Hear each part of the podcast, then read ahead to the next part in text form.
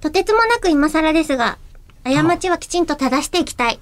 え、2年9ヶ月ぶりのイベントをやるぐらい律 儀な 過ちではないから、ね。過ちではないし、ただ我々はイベントをね、やって、その間中できないなっつって2年間じれていましたからね。そうですよね。プレミアムリスナー様をステイあみたいなねあ、状況になってでも。さ、今ちょっと思ったんだけどさな、んですかあの、2年、はい。我々はできないなーっつってうん長かったなーって気がするんですけど、うんあの今そういうふうに外のことを感知しないものって何かあるかなと思ったんだけどさ、うんセミおいるじゃない言いましたね。ねあのさセミってさ、うんあのコロナ全然知らないはずだよねああ、そうかも。 7年とか8年とか血の中中にいにるいたか。からまあ知らないわな。前世の記憶はどうす、ね、どっちにしろあるんだかないんだかわかりませんけども、あの、そのセミからすると、えー基本的に、あ、人間という種族はマスクをつけているんだ な。そうだと。あれデフォやなって、今年のセミはそう思ってたんだ。去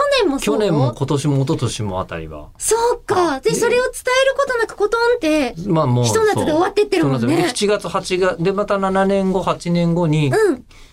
どうなってんでしょうね。セミだった奴ら、またセミで生まれ変わるのわかんないけど。私セミからセミにはちょっと嫌だな。セミからセミいたらへ次は脊椎系の動物にちょっと進化したい。うーん、でもうんセミは、記憶を伝えられるのかどうかはまずわかんないですよね。描写したりしなそうだもんね。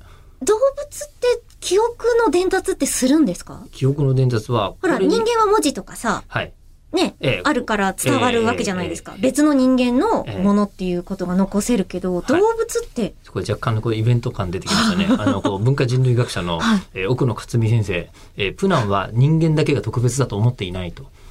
えーで、本当に、あのなんか動物の名前を間違えたりすると気を悪くするから絶対に間違えるのよみたいなこととかを民話同士で伝えてたりするみたいな話もありますが、えーで、そして岡野谷和夫先生一回来てくれたじゃないですか。はい。岡野谷先生。裸デパネズミの。うん。うん。裸デバネズミ。裸デバネズミは敬語がありますからね。ね、そうですよね。そう階級によっ情報を伝えたて。り、そうそうう、んうん。するみたいなのもあるんで、人間だけが喋るというのは正しくはないです。確かに。ある意味。人間が理解できる喋ると思っているものが、うん。扱えてるのが人類だって今のところ思ってるだけですもんね。ちょっとまた違う言語が、重始末は親から言葉を、えー歌を学んだりとかで すね。あ下手なやついて可愛いですよね。そうそうそう。だから地域によって方 言なんだって。重始末には。うん。マジあかるあるあるある。ねみたいなね。えーこともありますけども、 あの、セミは、おそらく、あの、なんですか、突然こうコロナでこうなったとかではなくて、えこういうものだと思ってるんーだ。こういうものだと奴らは思ってますよ。えじゃあえー日本にポコンって出てきたセミと、海外の方にウィンウィンって出てきているセミだと違う。ほぼ嘘日本にしかセミはいない。アメリカには基本おらん。でしそう、ょ本当。